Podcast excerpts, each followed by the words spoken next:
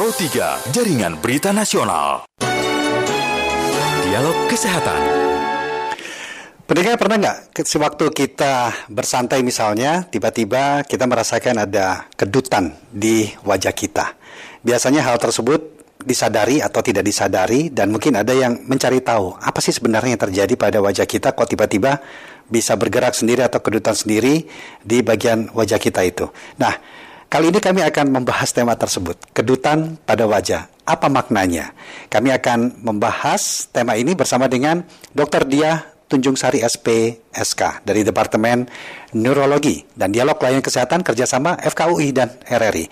Nanti kami undang Anda juga untuk dapat berinteraksi bersama kami di 021 352 3172, kemudian 386 2375. 384 4545 386 6712 WhatsApp kami di 081 399 399 888 Dokter Dia, selamat pagi. Ya, selamat pagi. Sehat ya dok ya pagi ini ya? Alhamdulillah sehat. Ya. Ternyata kedutan bisa terdengar ya? dengan baik sekali kami bisa dengar dok. Oke, Iya. baik, alhamdulillah. Iya, saya juga Ya, baru pagi. sadar ini dok. Ternyata kedutan pada wajah itu ada maknanya ya. Saya juga pernah, walaupun nggak sering, tapi pernah lah merasakan kayak gerak-gerak sendiri dok ya. Tapi itu di bagian pipi. Nah, bisa Oh, bisa, iya di bagian pipi. Mungkin bisa diseb- di- dijelaskan dulu. Kedutan itu apa sih dok? Oke, Mhm. baik. eh, terima kasih. Eh, selamat pagi semuanya. Iya, jadi eh, kedutan di wajah ini sebenarnya adalah suatu gerakan yang diakibatkan oleh kontraksi otot gitu ya.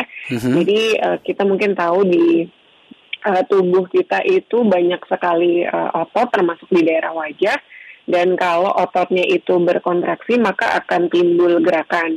Nah, kalau gerakan eh, atau kontraksi ototnya ini sifatnya singkat, maka akan muncul fitur yang eh, disebut dengan kedutan tadi. Oke. Gitu. Jadi Iya. kalau kedutan sebenarnya bahasa awam ya, Mas Ridi ya. Jadi Bahasa kalau, medisnya apa itu dok eh, ya? Bahasa medisnya eh, ada beberapa istilah sih. Salah Aha. satu yang mungkin umum di eh, apa digunakan gitu ya, eh, seperti muscle twitch gitu ya. Jadi ada kontraksi eh, otot, yang Otot ya. sangat singkat. Mhm. eh, eh, ya. Dan itu uh, yang memang sering dialami itu biasanya di wajah ya, terutama di pipi. Saya pikir dapat rezeki Iya. atau dapat jodoh lagi gitu, nggak tahu saya itu kan mitosnya. Iya betul. Memang- loh, kan memang bener loh, kedutan- dok. Kadang-kadang kita sering mendengar loh yang namanya kedutan di mata, kedutan di pipi itu Hmm, ada apakah gerangan? Nah, kan seperti itu dok ya biasanya ya. Iya, memang eh, banyak sekali eh, mitos ya yang Mhm. saat ini dan memang cukup tersebar contohnya kayak wah mau dapat uang nih kayaknya kalau Iya. kedutan dan lain-lain. Ya, makanya betul. kita clearkan di sini sebenarnya itu apa? Ternyata Iya, itu iya. kontraksi otot ya. Nah, dan Iya, itu eh, artinya eh, hal yang benar atau hal yang wajar atau enggak sih dok itu? Ya, baik. Jadi untuk uh, kontraksi otot ini uh, memang uh, apa namanya dia bisa berupa sesuatu yang normal dalam artian kayak reaksi ilmiah tubuh gitu Hmm. ya. Tapi bisa juga uh, dalam uh, konteks atau keadaan tertentu merupakan sesuatu yang abnormal. Oh, Gitu. Nah, ini yang mesti uh, diwaspadai Mas Rudi gitu. itu artinya kalau memang frekuensinya terlalu sering begitu dok? Eh, iya, jadi biasanya em, kedutan ini sebenarnya nggak bisa eh, nggak cuma ada di wajah ya, tapi bisa juga di eh, anggota tubuh lain kayak tangan, kaki dan lain-lain. Mhm, Wajah ini mhm. termasuk yang sebenarnya cukup banyak dilaporkan karena kelihatan gitu ya, ngeh gitu. Jadi Ya, kalau misalnya lagi ngobrol sama teman, sama Ya. keluarga, terus tiba-tiba oh, Gerak sendiri gerak gitu sendiri ya. apa segala Oh. langsung kerasa. ha-ha. Iya. Tapi sebenarnya kedutan eh, otot ini bisa terjadi di banyak tempat. Nah, Ya, ada ya. beberapa clue yang eh, bisa mengarahkan apakah kedutannya ini eh, sesuatu yang fisiologis. Fisiologis itu dalam artian tadi reaksi alamiah tubuh terhadap suatu kondisi tertentu atau Mhm. sesuatu yang patologis. Patologis itu maksudnya kelainan medis gitu. Oke. Contohnya, Ya. eh, contohnya biasanya eh, kalau salah satu yang menyebabkan eh, kontraksi otot berulang ini adalah kelelahan. Ri. Jadi kalau Hmm. misalnya kedutannya ini, mohon maaf, kalau kedutannya ini eh, muncul pada saat eh, misalnya habis kelelahan, habis melakukan aktivitas berat dan lain-lain, iya. kemudian misalnya uh, distribusinya tuh nggak cuma di satu tempat misalnya uh, tangannya kedutan sedikit abis itu wajahnya jadi kayak uh, berpindah-pindah dan lain-lain Mhm. itu uh, justru uh, salah satu clue jangan-jangan uh, ini sesuatu yang sifatnya reaksi alamiah tubuh Hmm. gitu tapi kalau kedutannya berulang di situ terus ya, Ya. gitu jadi misalnya Satu titik hari itu ini terus ya? kedutan satu Mhm. itu itu terus kemudian uh, sifatnya satu sisi gitu jadi misalnya hanya di kanan atau hanya di kiri Mhm. di tempat yang sama berulang gitu ya misalnya kayak sebulan tuh bisa berkali-kali di tempat yang sama nah itu yang uh, harus hati-hati. Perlu kita periksa lagi ya. uh, Iya, Oke. perlu diperiksakan Baik. lagi apakah ada kelainan. Iya, dok kita terima dulu pendengar dok ya. Kita Oh, iya. ngobrol bareng ini ada pendengar ada Pak Umar Iya. di Iya. mana nih Pak Umar ya? Di Atambua. Pak Umar, selamat Oh. pagi. Ya, selamat Ya, pagi. Iya, ada dokter dia Pagi, Pak Umar. Tunjung Sari. pagi. Sering kedutan Ya, nggak nih Pak selamat Umar? Pagi. Eh, dokter dia selamat pagi ya. Selamat pagi Ya, Pak. Ya. silakan Pak Iya. Umar. Aduh, saya bersyukur ini kebetulan kebetulan tadi Mas Rudi tadi sudah jelaskan itu bahwa di mata apa semua itu gerakan tanda-tanda karena orang tua dulu Hmm. seperti itu kadang-kadang Iya. tangan gatal di telapak tangan, tangan kiri, tangan kanan. Itu pertanda orang tua dulu ya. Kalau tangan Pandai ya, kanan Pak, itu iya. katanya mau terima uang. Kalau tangan Oh, kiri gitu, mau keluar uang. Tapi Oh. ini ini saya kalau di mata itu biasanya kanan ada arti semua, ada mau menangis, ada mau terima Oh, kesedihan. Iya. Sering nggak Pak mengalami hal seperti ini? Ah, sering mengalami, Nah. tapi saya tidak terlalu tanggapi. Oh, Hmm. iya. Yang sekarang saya mau tanya ini hanya Ya. satu, ini yang ada ini kejang otot di di betis itu. Kejang otot di betis, bagian betis kanan kiri ini Pak. Ya, kadang-kadang kanan Oke.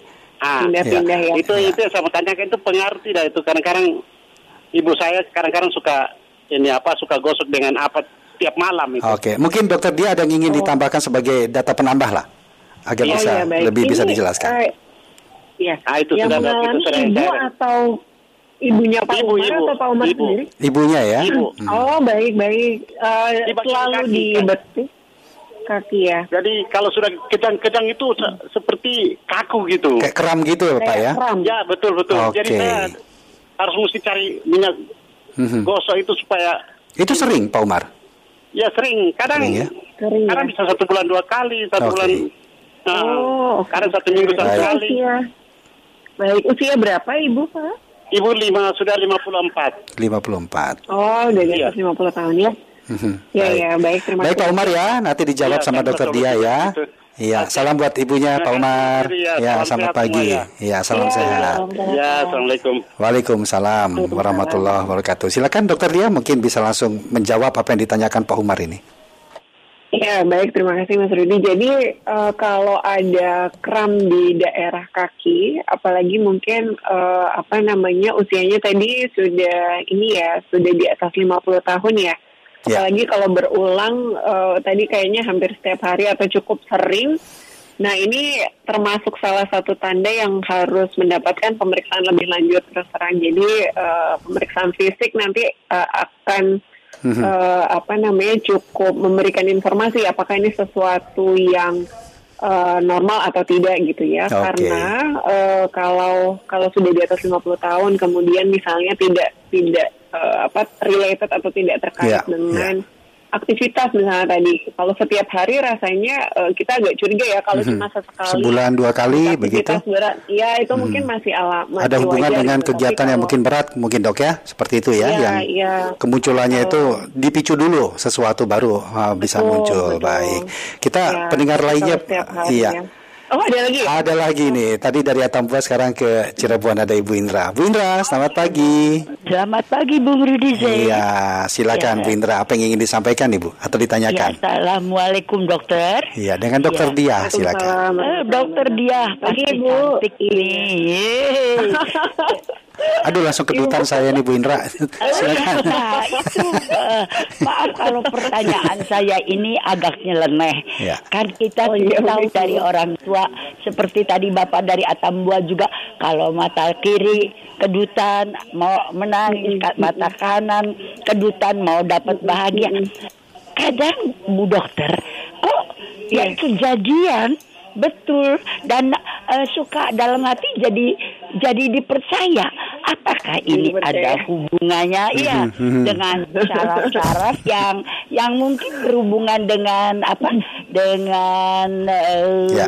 apa namanya endokrin gitu Oh, apa yang oke. yang Mhm. apa eh, eh, Dengan yang syaraf lah ya Bu Indra ya. ya Mhm. memacu ya, gitu mengeluarkan Ya. rasa bahagia begitu nah Oh, endorfin. eh, atau- Hmm. iya atau eh, memang itu hanya sugesti aja Oke. mohon keterangannya terima kasih Terima kasih, Bu Indra, ya. Iya. Assalamualaikum warahmatullahi wabarakatuh Waalaikumsalam. Dokter Dia kita tampung dulu ya pertanyaan dari Bu Indra. Oh, oke, kita boleh, boleh. kembali ke, ke Makassar kali ini ada Pak Ruslan. Pak Ruslan, selamat pagi. Selamat pagi Pak Rudi. Iya. Mau dokter, eh, saya ini dok, kalau saya terbang telentang, Hmm. itu kaki saya kira-kira setelah lima menit berbentang. Eh, mohon maaf bisa diulang agak terputus-putus nih Pak Ruslan. Jadi Iya, iya. Iya, Pak. gimana? Eh, saya, begini dokter, kalau saya terbaring telentang, mhm. eh, kira-kira lima menit setelah saya rebahkan badan itu, kalau saya tang, itu kedua kaki saya itu bergerak, refleks itu, dok. kaki kanan bergerak kiri, kaki kiri bergerak kanan, ini terkontrol. Hmm. Jadi, Apakah, apakah ini penyakit dan bagaimana cara penanganannya dan apakah ini tuh? Terima kasih banyak. Ya, ada yang ingin ditanyakan Dokter Dia mungkin? Eh, ini setiap hari Pak dirasakan atau ada waktu-waktu tertentu? Eh, lebih banyak, hampir tiap hari dokter. Hampir tiap hari. Setiap Oke. hari. Mungkin cenderung Terutama malam kalau, hari kalau tidur kalau sudah tid- istirahat. tidur malam. Mhm. Ya, ya. Oke, oke, baik terima kasih. Iya, Baik, malam hari ya Pak, banyak Iya. malam ya. Maka, terima kasih dokter. Ya, baik. kasih. Terima kasih Pak Ruslan di Makassar. Ya, silakan dokter mungkin bisa langsung menjawab yang uh, Bu Indra tadi sampaikan dan juga Pak Ruslan di Makassar. dulu ya. Ya. Iya, baik, terima kasih.